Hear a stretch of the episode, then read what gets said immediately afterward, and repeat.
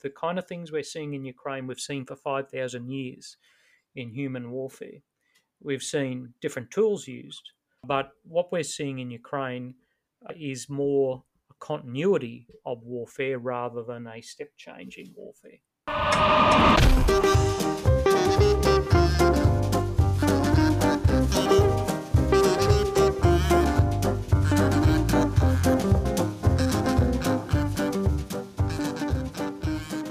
Welcome to the Political Animals. I'm your host, Jonathan Cole. I'm Assistant Director at the Centre for Religion, Ethics and Society at Charles Sturt University. Joining me for a conversation about Ukraine and the future of warfare is Mick Ryan. Mick is a strategist, a recently retired Major General in the Australian Army who served in East Timor, Iraq, and Afghanistan. And he's the author of a great book, which I've had the pleasure of reading called War Transformed The Future of 21st Century Great Power Competition and Conflict. Mick, welcome to the show. Thank you. It's great to be with you today.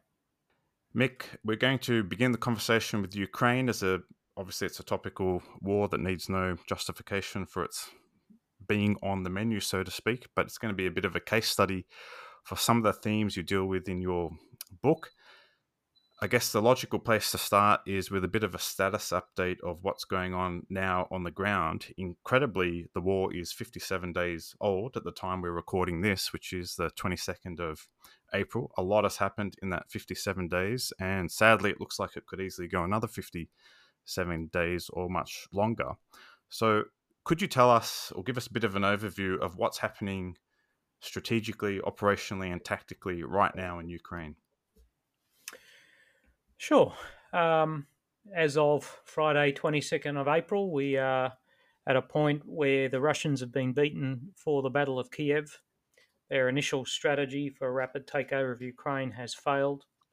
Uh, they have secured uh, large parts of the Ukrainian coastline and a buffer to the north of Ukraine and parts of the Donbass. Uh, they are about to launch a large scale offensive. They've been doing some probing attacks and artillery shaping over the last few days, but we should expect a large scale Russian offensive in the coming days in that area. Uh, at the more strategic level, Ukraine has continued to solicit and receive Western aid, both uh, humanitarian and military, uh, and the larger and more capable packages that we're starting to see from the US, but other Eastern European countries, which include tanks, armored vehicles, artillery, and uh, helicopters, will significantly help the Ukrainians in defending their territory and repulsing this Russian offensive, which we'll see out of the Donbass.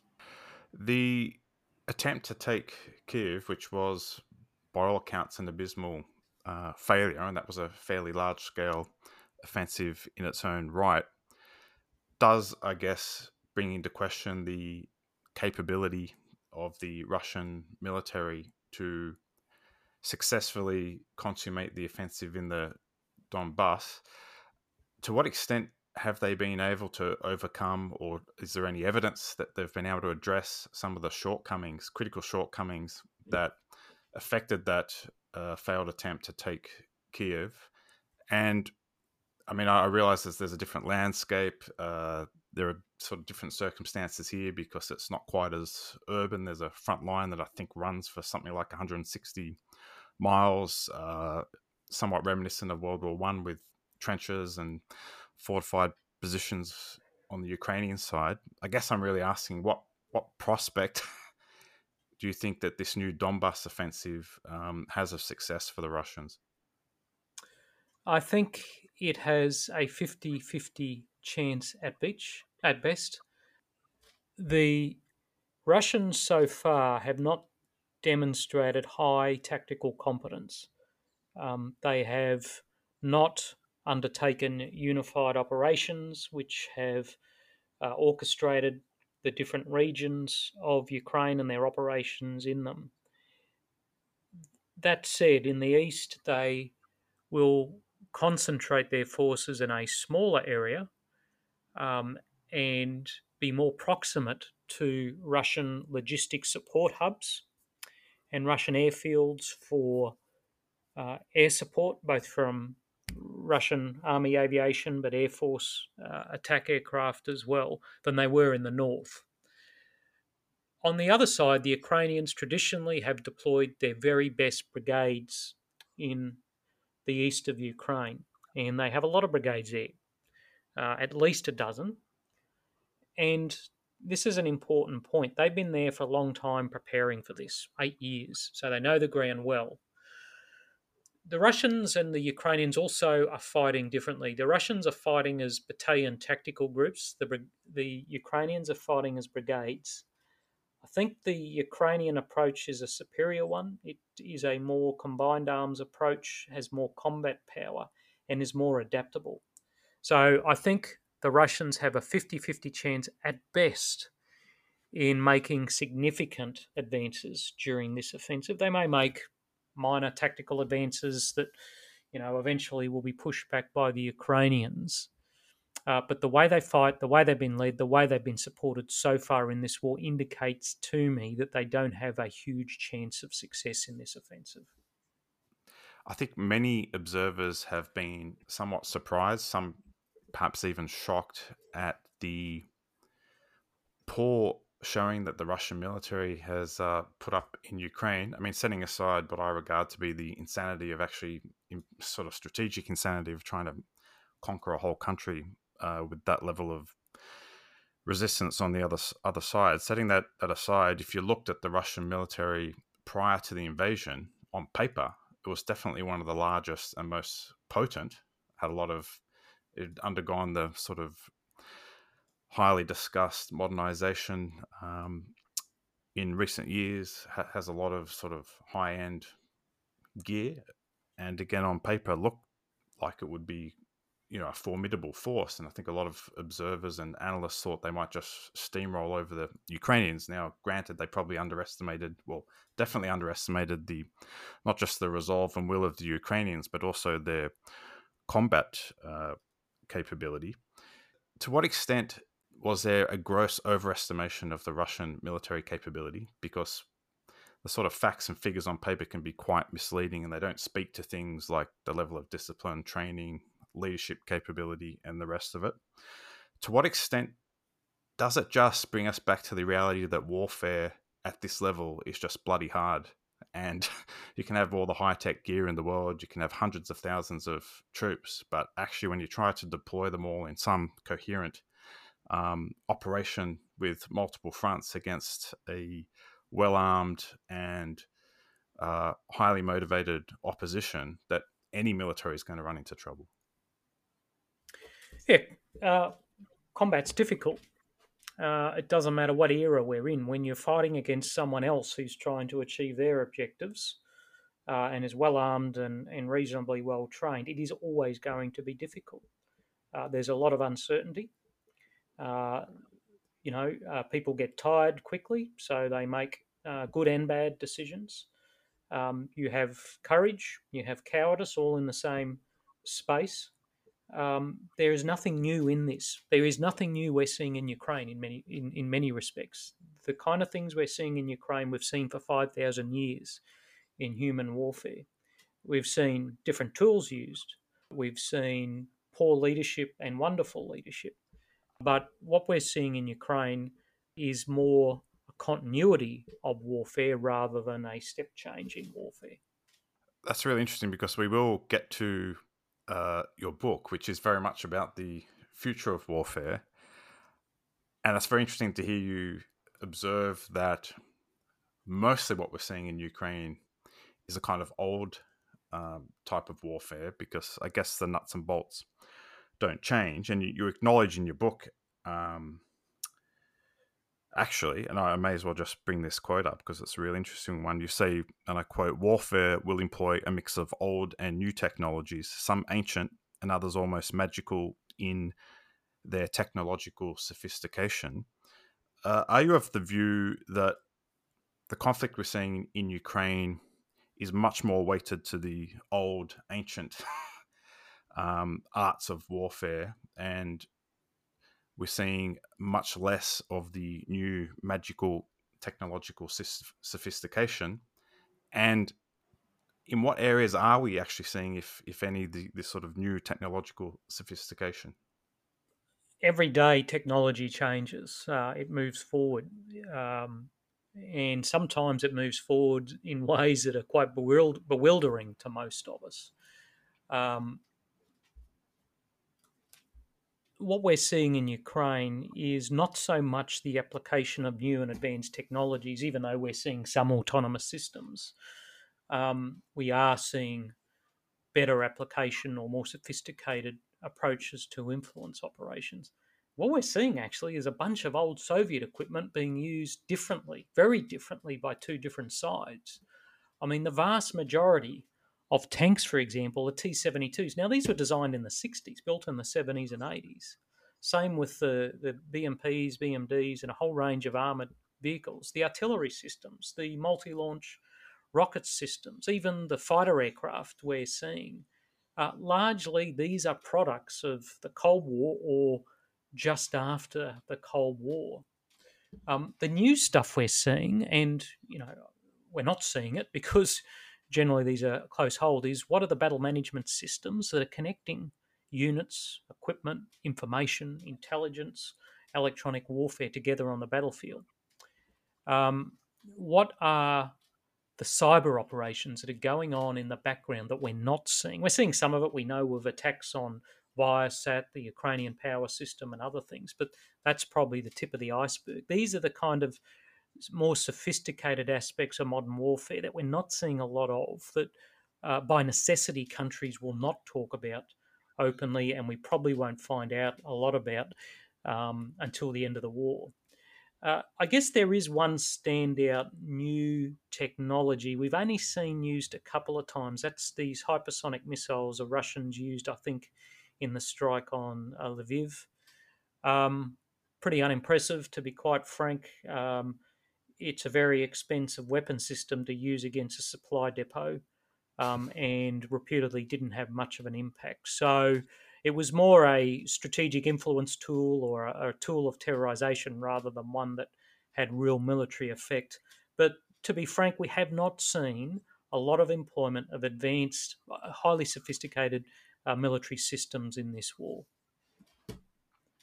And is that because neither side really has them, or is able to has them, but perhaps isn't able to utilize them yet in a way that would have a sort of decisive impact on the battlefield? I mean, is it is it the case that we're locked into this kind of pseudo Cold War conflict with Cold War era weapons because that's just what both militaries have and know how to use? I think that's a large part of it. Um, you know, we're seeing them being supplemented. You know, the Ukrainians with javelin, Stinger, and these kind of things. But these aren't new weapons. Like I, I carried, we carried javelins in Afghanistan when I was there uh, 16 years ago. Uh, so these aren't new technologies. The drones that are being used are not new and really sophisticated, other than say Switchblade and the new drones that have been announced today in the the very latest US package. So largely, these are two militaries that have um, large stockpiles of Soviet era equipment, which work, which work fine, are reliable. You know, they're quite reliable, um, and that's what they're duking it out over. So, in that sense, I mean, this this would be a big call, but I'll just put it in the most provocative terms so you can respond to it, serve as a bit of stimulation. But is it possible we're seeing the last of an era of conflict, the sort of last, in a way, 20th century conventional warfare. Maybe there'll be a bit in some other less uh, developed countries in the future. But I, is this not indicative of the kind of war, for example, that a China and US might engage in over to- Taiwan? I think there are a lot of lessons we can take from this uh, for Taiwan. You know, in particular at the strategic level, about the pace of warfare, about the uh, importance of charismatic strategic leadership. Um, so they they're all important. The, the importance of influence operations. Um, so you know, there are certain lessons, but when it comes to things like Russian logistics based on train lines and those kind of things, some of the lessons won't be applicable. Now, this is a really important point because the Russian operation for Ukraine was largely based on what they'd learnt in Syria. And I would propose that many of the lessons they learnt in Syria are irrelevant to the current situation. You could be flippant and say, well, they learned how to destroy cities and kill civilians. Well, that's true, but it's not a pathway to Russian success here. So there are always lessons from every war, but you've got to be very careful about which ones you apply for what comes next. If I could ask something a bit more narrow, because uh, as I'm sure you're well aware, the the tank has sort of become a center of discussion, and I'm I'm aware that people have called the end of the era of the tank many times in the past, but uh, given what we've seen in Ukraine with highly mobile, uh, shoulder-fired anti-tank weapons that can be fired by even a single Ukrainian uh, soldier, which seem to that the uh, Soviet tanks don't seem to have a good defense against, at least in terms of the the limited footage we're, we're given, and I acknowledge that, that that's probably shaped in a particular way. Obviously, we don't see the the failures uh, that the Ukrainians um, no doubt are encountering on occasion.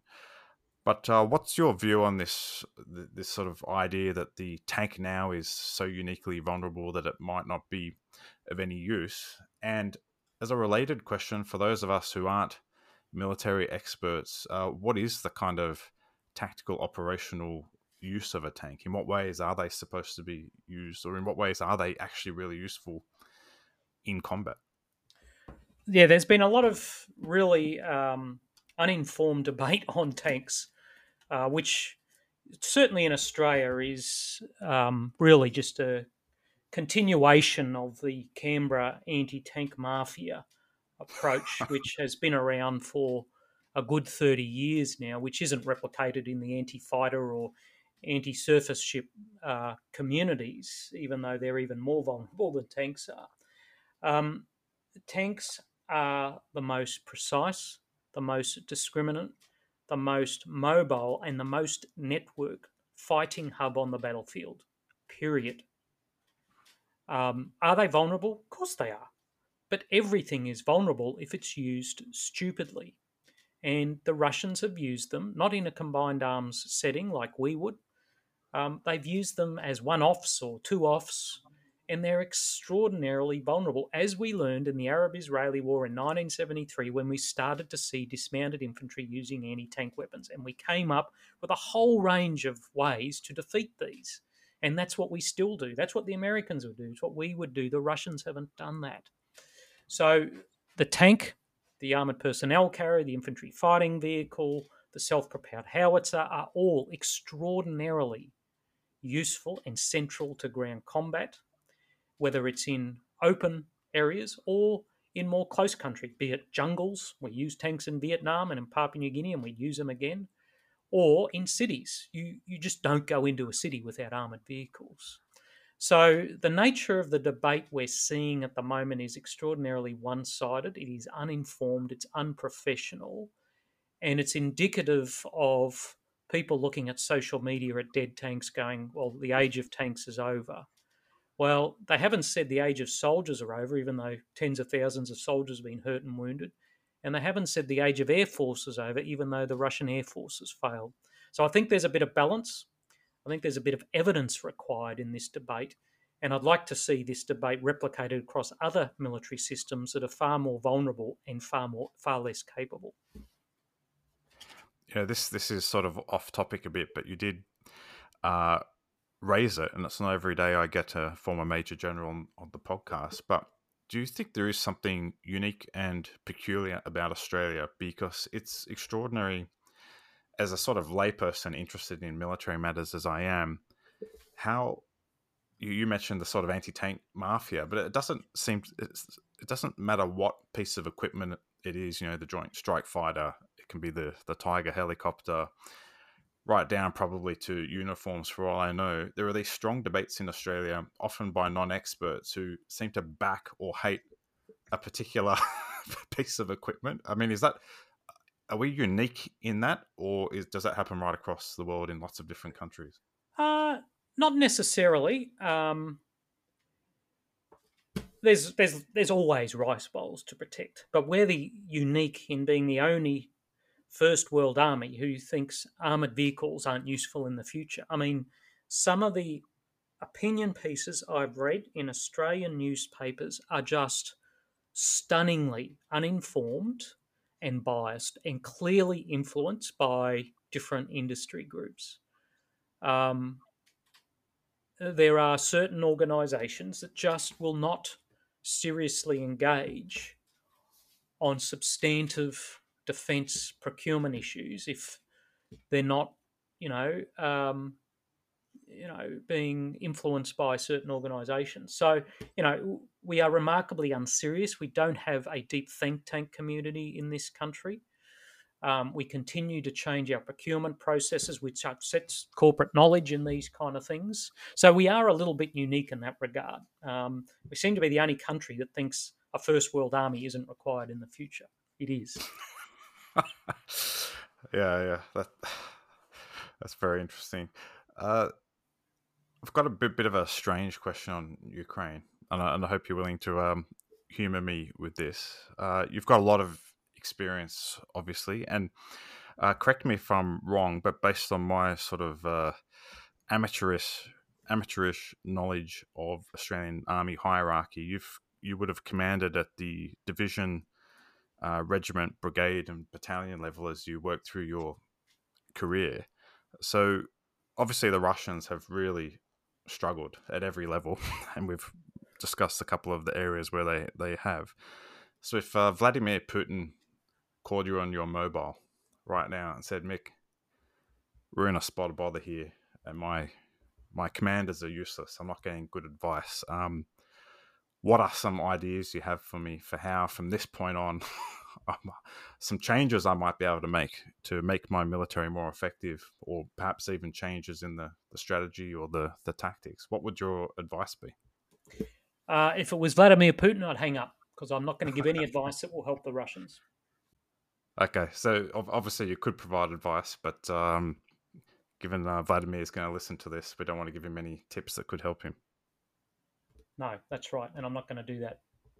The litany of failures, I think we all know what they are, and you've mentioned some from uh, poor morale, poor training, poor leadership, logistical uh, problems, inability to do combined arms, uh, equipment in disrepair or not maintained, uh, properly, uh, tactical failures, um, really some idiotic strategic decisions. I mean, we could spend a whole podcast on the the list of problems that have plagued the Russian campaign.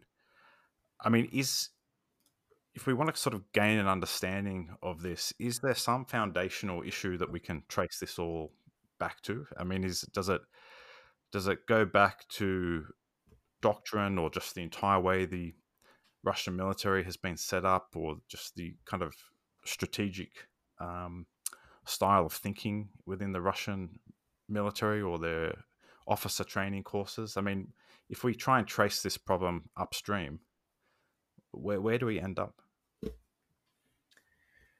Oh, I, I think there is a a systemic issue here, right? With um, what the Russians have tried to do, particularly since 2008.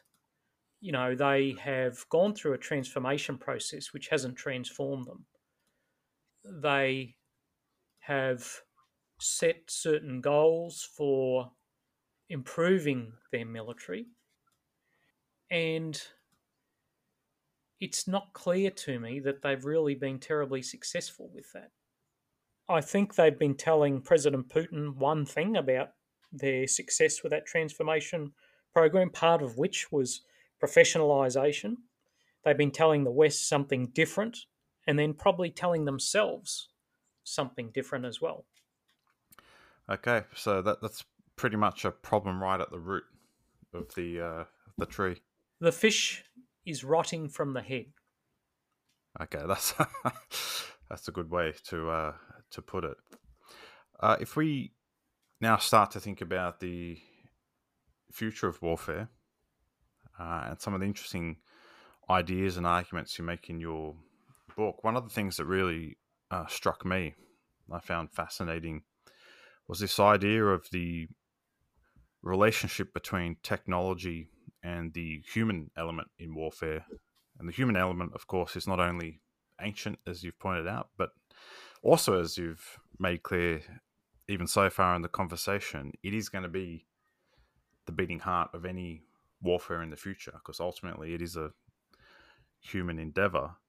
Uh, you say this in, in the book, and I quote Despite massive and ongoing advances in technology, it will be the combination of new ideas, new institutions, and well trained and educated people that will prove decisive for military organizations in 21st century competition and war. And then you go on to say this related thing the material of war will remain an important success factor, but the brains and the will of humans will continue to decide the outcome of war. Can you talk a little bit about the this sort of human element and the role of technology? Because I think sometimes some people talk about the technology as though it subsumes the human or overcomes the basic human um, issues, but the war in Ukraine seems like a a complete um, attestation of what you are pointing out there. In that I guess you could argue it's the will and the brains of the Ukrainians which are overcoming the, at least on paper, superior numbers and firepower of the Russians. Yeah, and that's the case with every war, right? Um, technology hasn't won a single war in history, to be quite frank. Humans have won all of them. Um, it's how they use technology. It's how they develop new concepts for the use of those technologies. It's how they build them, evolve them, improve them, uh, and interfere with the enemy's technologies. Um, all of those things are human processes. Now, I'll caveat that by saying, however, for the first time in human history, we are seeing machines that are able to demonstrate some of the functions that are normally associated with human cognition. So, advanced algorithms can you know demonstrate uh, uh, attention and search, for example, or you know the capacity to operate for longer periods of time than a human brain can. These are all really useful, but they do not replace human cognition because machines don't understand context. They don't understand purpose. They don't understand um, that if they're uh, findings of or the output of an algorithm is wrong, people die. Letters get written to mums and dads. So there are some out there who believe this changes the fundamental nature of war. I disagree. It continues to evolve the character of war, but until humans stop making all the key decisions about war, which they currently do, which they always have, and for at least the foreseeable future, they will continue to do, um, war's nature is not changing. We may see human cognition and strategic decision making, planning, tactical decision making further informed by different algorithms. Uh, but there's nothing out there that convinces me that machines are going to take over decision making at the political, strategic, operational, or even tactical levels. And building on from that, and this is something I took from your your book actually is that the area where technology is most likely to make the biggest difference in this century is enhancing the the human side and i think sometimes there's a lot of focus on technology you know missiles ships the tanks like we discussed and although a lot of that technology is new like drones obviously they weren't used back in vietnam for example oh, they were. Not... Oh, were they really? Yeah, no. Oh, right. um, the the Firebee, the Firebee system was used by the Americans. It was highly classified, but it was certainly used. Okay, well there you go. So even even the drones that are being used now in and obviously there's been some innovation in the level that they're being used, and I'm, I'm assuming tactically, although I could be wrong about that as well. But the, the sort of point I was going to make is that the fundamentals haven't changed. That is, so you, if you watch a drone drop a munition on a tank and destroy it, well, back in World War II, there were planes destroying tanks, right?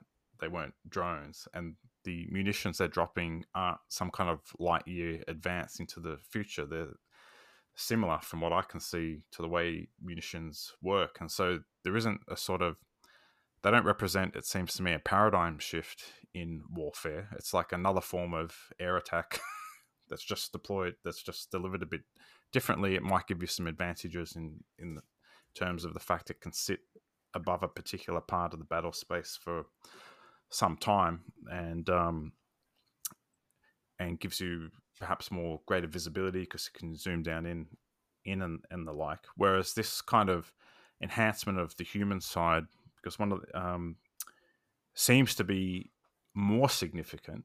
And correct me if I'm misinterpreting your book, but even simple things like you make the point that time is a really big part of a, a, big factor in deciding outcomes in um, war. And actually, I've got a good quote here from your book. You say the ability to exploit time is one of the most important considerations in the planning and execution of military activities that's not just the speed, but it's uh, sequencing and a whole range of time management issues. With the potential of AI and other technologies to sort of um, crunch big amounts of information or speed up decision making or even enhance or speed up potentially communication, uh, that seems to be where, as this century goes forward, we might see, not just in time, but I'm using that as an example from your book of where we might see the greatest revolution. Um, do I have that right, or is there still should I not overlook the fact that there might be some big technological revolution, in weaponry, that could be a game changer? No, I think the ability to understand and exploit time is a really important uh, military trend. Um, I think it is underappreciated. Um, it's implicit uh, in all our planning, right, and all our thinking. Time is always part of it, but we don't consciously value it a lot of time. If you've ever worked in government, you know governments don't value time. Um, and governments really only think in two uh, temporal cycles. They think in the 24-hour news cycle and how it can how they can exploit it and benefit, and they think in election cycles, which is Australia is a three-year cycle. Some state governments four-year, the US it's four-year. Where we're really weak is in the microseconds and decades. Um, decades are really important because not only is it um, in strategic competition a, a, time frame where you have to um, prepare your population to invest in competition and uh, uh, lead them through it. I mean, this is the kind of time frame that uh, nations have to have development plans where they look at different regions and stuff, and we're not very good at the discipline of long term planning and sticking with plans. At the same time, we're terrible with microseconds. I mean, microseconds is the time scale that algorithms work on, but it's also the time scale that um, stock trading takes place on, uh, energy trading takes place on. A lot of people don't realize that. Um, and it will be the time scale that tactical operations will take place on in the future how do we how do we cope with that? How do we, as a military organization, cope with combat in microseconds, in seconds, in minutes, in hours, in days, in weeks, and years, um, and think about them all concurrently? Um, we don't do that, but we need to be better at valuing and thinking about time at different scales. Another another one of the interesting and key concepts that you discuss in the book is adaptability, and this is another another one of these uh, issues going back to the war in Ukraine that you really wonder about the the Russians. And I imagine you and other analysts are looking keenly to see any sign of adaptive capacity on on the side of the Russians because mm. that clearly uh, what they've been trying so far hasn't worked, and so there has to be some kind of uh, adaptation. And uh, you sort of mention in the book that adaptability, much like the ability to exploit time, is one of those most important and significant attributes of military forces. And again, can play a decisive role um, in terms of the outcomes of warfare. And again, this is all in contrast to this idea that it's technology that determines war. And you've already stated that ruled that out as as ever being the the key decisive factor in warfare. So, can you talk a bit about adaptability, and particularly, you know, if if the if warfare in the future is going to be right down to the microsecond, how do you prepare a military when you're talking about large organizations? I mean, the Russians have what a couple of hundred thousand troops or so in Ukraine at the moment. How on earth do you ad- adapt such a big machine whilst you're in the middle of a big operation or campaign? It's pretty hard, right? Um, tactical adaptation is always easy. Soldiers know that if they don't improve and change, they'll die. So, adaptation at the coalface is simple. I mean, we see it every day, not just in combat, but in normal uh, training activities in the Australian Army. Um, but above that, adaptation's difficult because the incentives are different. If the incentive to change isn't apparent straight away, um, people and institutions don't change. I mean, that's why we see such slow moving uh, decision making processes in Russell offices and places like that. The incentive framework doesn't encourage rapid decision making. Back in 08, I was part of the Adaptive Army um, transformation, which which put the army not on a functional basis but on a temporal basis and how it looked at operations and how it sought to change.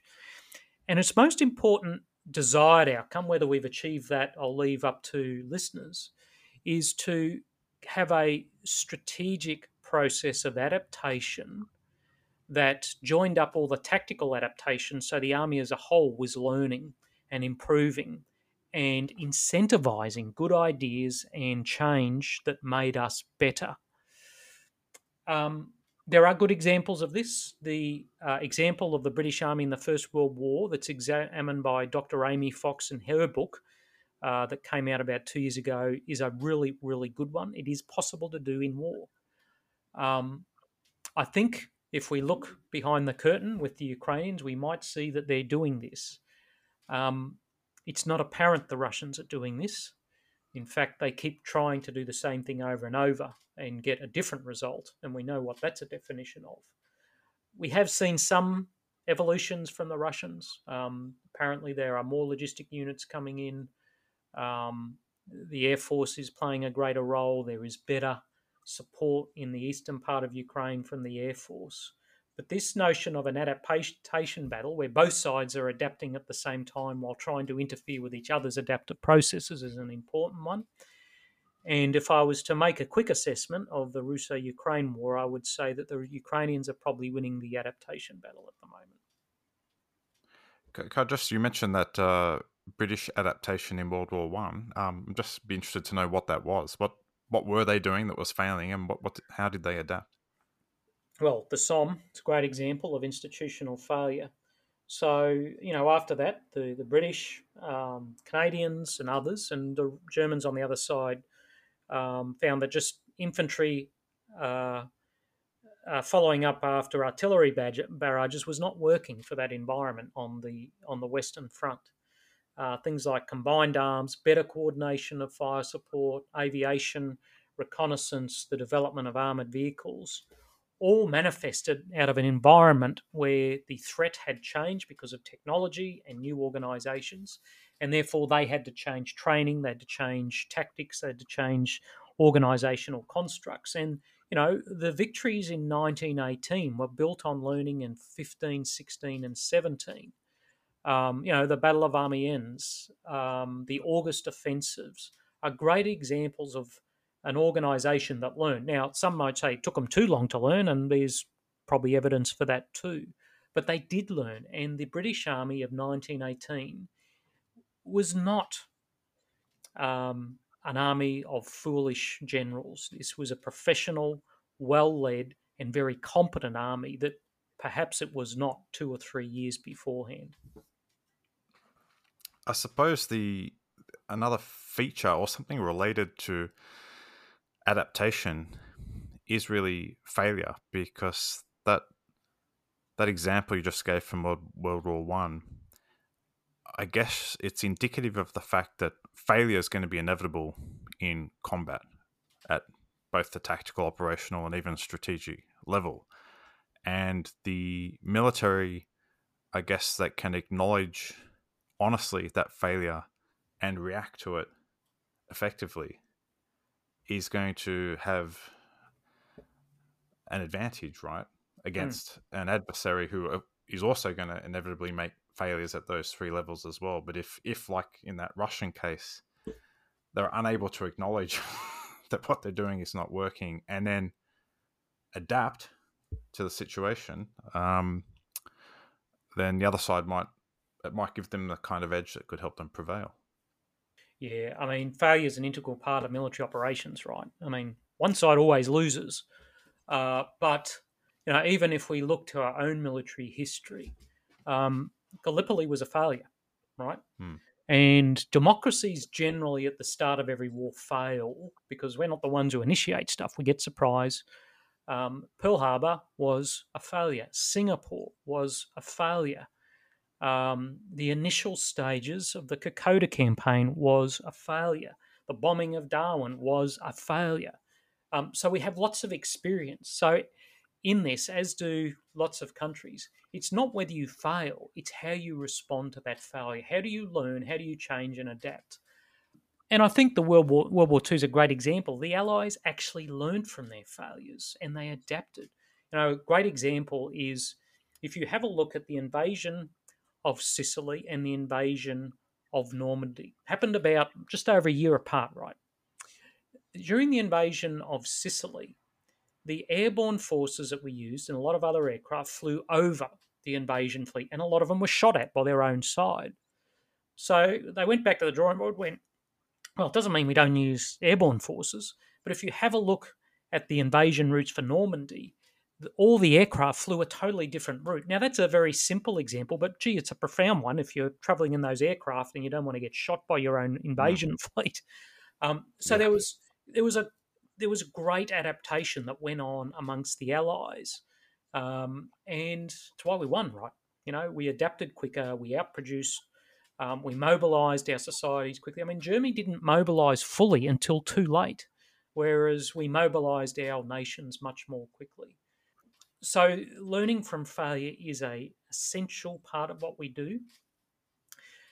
One thing we don't do well is define what acceptable failure is, however what's the right kind of failure? Now, we all know unacceptable failure, you know, a whole range of behavioral things there.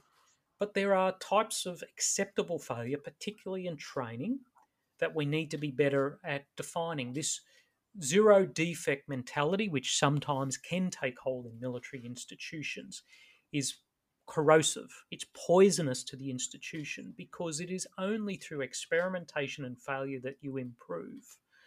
Now, I think it's an Australian cultural thing. We don't like taking risks as a nation. We're not a risk taking people in many respects. Um, you know, if you fail once in business in Australia, good luck getting a loan in the future. Whereas in places like America or Israel, if you haven't failed four or five times, you won't get a loan. So part of it, part of it is, you know, there's an Australian culture that doesn't nurture failure as a as part of learning. Only success can be seen as uh, part of learning. And I think our military has um, taken a lot of that on, unfortunately. We've got to fix it because it's going to hurt us in the future.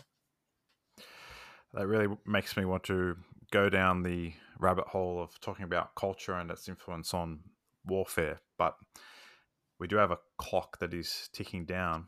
And I, I do want to get to one of the really big ideas in the book and, and in kind of strategic thinking about the future of warfare. And this is this idea of multi domain warfare. And you explain it like this you say that 21st century war and competition involve a more refined balance of violence and influence, the requirement to operate in all domains concurrently, and the need to better integrate military activities within a national approach. Now, my understanding of this concept is to get out of just thinking that war is what takes place between soldiers on the battlefield, and to bring in the political, the economic, in our in our modern world, the internet, the informational, the propaganda, whatever you want to call it, and this idea that wars are fought and won across almost every domain and dimension of of life. Is have I understood that correctly? Yeah, absolutely. Um, it was really interesting. My first week when I was at the Australian Defence College, you know, I talked about what we were going to focus on, you know, and we needed to prepare our people so they understood war, both to you know to prevent it, but also to win them if we're involved in them. And someone put their hand up and said, "Oh, well, talking about war is a very military thing." Um, I was quite flabbergasted that at the Australian Defence College they were uncomfortable talking about war. Um, but I said, well, no, it's not. Um, militaries are involved in wars, but actually, wars are fought by countries. They're national endeavours. And if you don't think about war as national endeavours, you're not going to either prevent them and you're not going to win them. So, how do we integrate all aspects of national power and influence uh, to prevent wars or fight and win wars in the future. So that's part of you know this more integrated approach that I've covered uh, in the book. That's really interesting. The I'm just wondering about the relationship between the domains because I, I find the idea, the sort of multi-domain idea at the conceptual level, it's cogent. It makes a, a lot of sense but I just wonder if, in some ways, the the military part of it is still the critical part. For example, if you got all of your other domains right, but not the actual military component, you probably wouldn't prevail right. Whereas you may muddle through, even if you neglect some of those other domains, such as the informational uh, warfare side. Do you think that's a fair comment, or am I wrong? No, I think it's the opposite. Um, and there's a great quote I use from Williamson Murray uh, in the book that gets to this. Is you know, uh, failures in the tactical domain can hurt you, but failures in strategy live forever. Um, we've seen Germany get it wrong twice in the 20th century, where they built the best tactical forces, um, but no strategy, no national approach. Um, we saw the American military may not have been as tactically competent as, say, the Germans or others, but they nat- they mobilized their nation. They outproduced everyone else.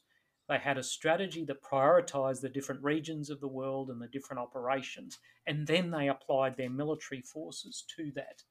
So if you don't get the strategy right, you might as well not turn up to the war, to be quite frank. And we've seen this in Ukraine. Strategy hmm. matters. The Russian strategy was based on three assumptions. Assumption one, Ukraine's not a real country. You know, Putin said that. Uh, assumption two, uh, the Ukrainians will not fight hard. We'll be able to roll over them in a couple of days. And assumption three, the West will not significantly interfere. All three were wrong. So the strategy was wrong and all their disasters, and there have been military disasters since, have flowed from that poor strategy.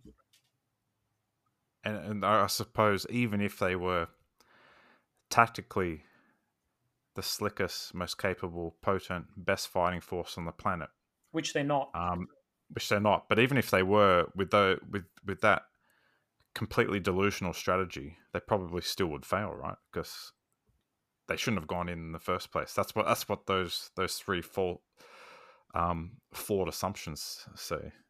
No, that that's dead right, and that's the exact term that Sir Lawrence Freedman used in one of his pieces about a month ago. He called it a delusional strategy, and I think that's a good um, good description of it. And you know, I question whether you can have a delusional strategy and an excellent military force. I'm not mm. sure those two things go together. Yeah, One's probably symptomatic of the other. The um, in the time remaining, I want to go look really far into the future because you do discuss the impact of AI and robotic technology on the future of warfare, which kind of evoked for me the movie Terminator, which is going way, way into the future. And you, you say this a highly capable joint military task force in the future might consist of as few as several hundred human personnel and several thousand robotic systems of various sizes and functions. What I'm really interested here is how far away this prospect is. Now, I'm, I'm guessing there's a lot of research being done into this, but based on my general knowledge of AI, this feels like it's still quite far off. I mean, how big a, a reality or a real prospect is this? Well, I think as Ukraine's shown, it's further off than we think, um, at least against the Russians. China could be different, though, right? Um, and the US is very different. I mean, the US really was the driving force be- behind the modern development of autonomous vehicles in Iraq, right? Mm-hmm. Um, not just uh, for reconnaissance or um, lethal strikes from predator drones. I mean, they de- the US Army deployed thousands of uh, autonomous ground vehicles in EOD, in underground search, and a whole range of other functions. I mean, Peter Singer's Wired for War covers this in detail. It's a wonderful book, and I recommend it to you, to your listeners. Um, so, you know, we're 20 years into the modern era of autonomous systems and military institutions.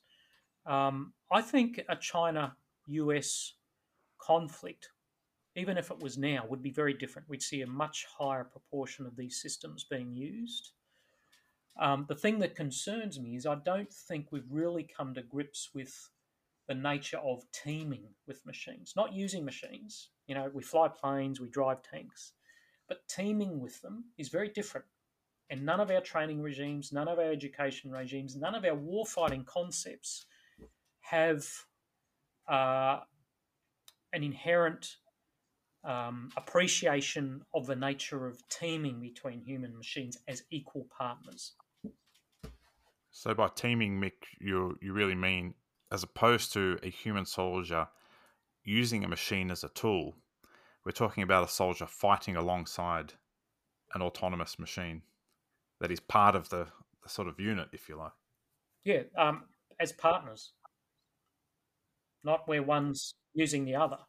So you know that that's that's the prospect I think we have in the future. Um, none of our personnel development uh, mechanisms uh, allow for that, and it's it's an area where we're going to have to change. Mick, there's uh, so much more I would love to discuss, but of course we we mentioned time, and of course we all live in a time bound world, and so we we have to live by the hour and and the minute and so our time is up, but I'm really grateful for the conversation, and I'm sure listeners will find it incredibly insightful and stimulating. So thank you very much.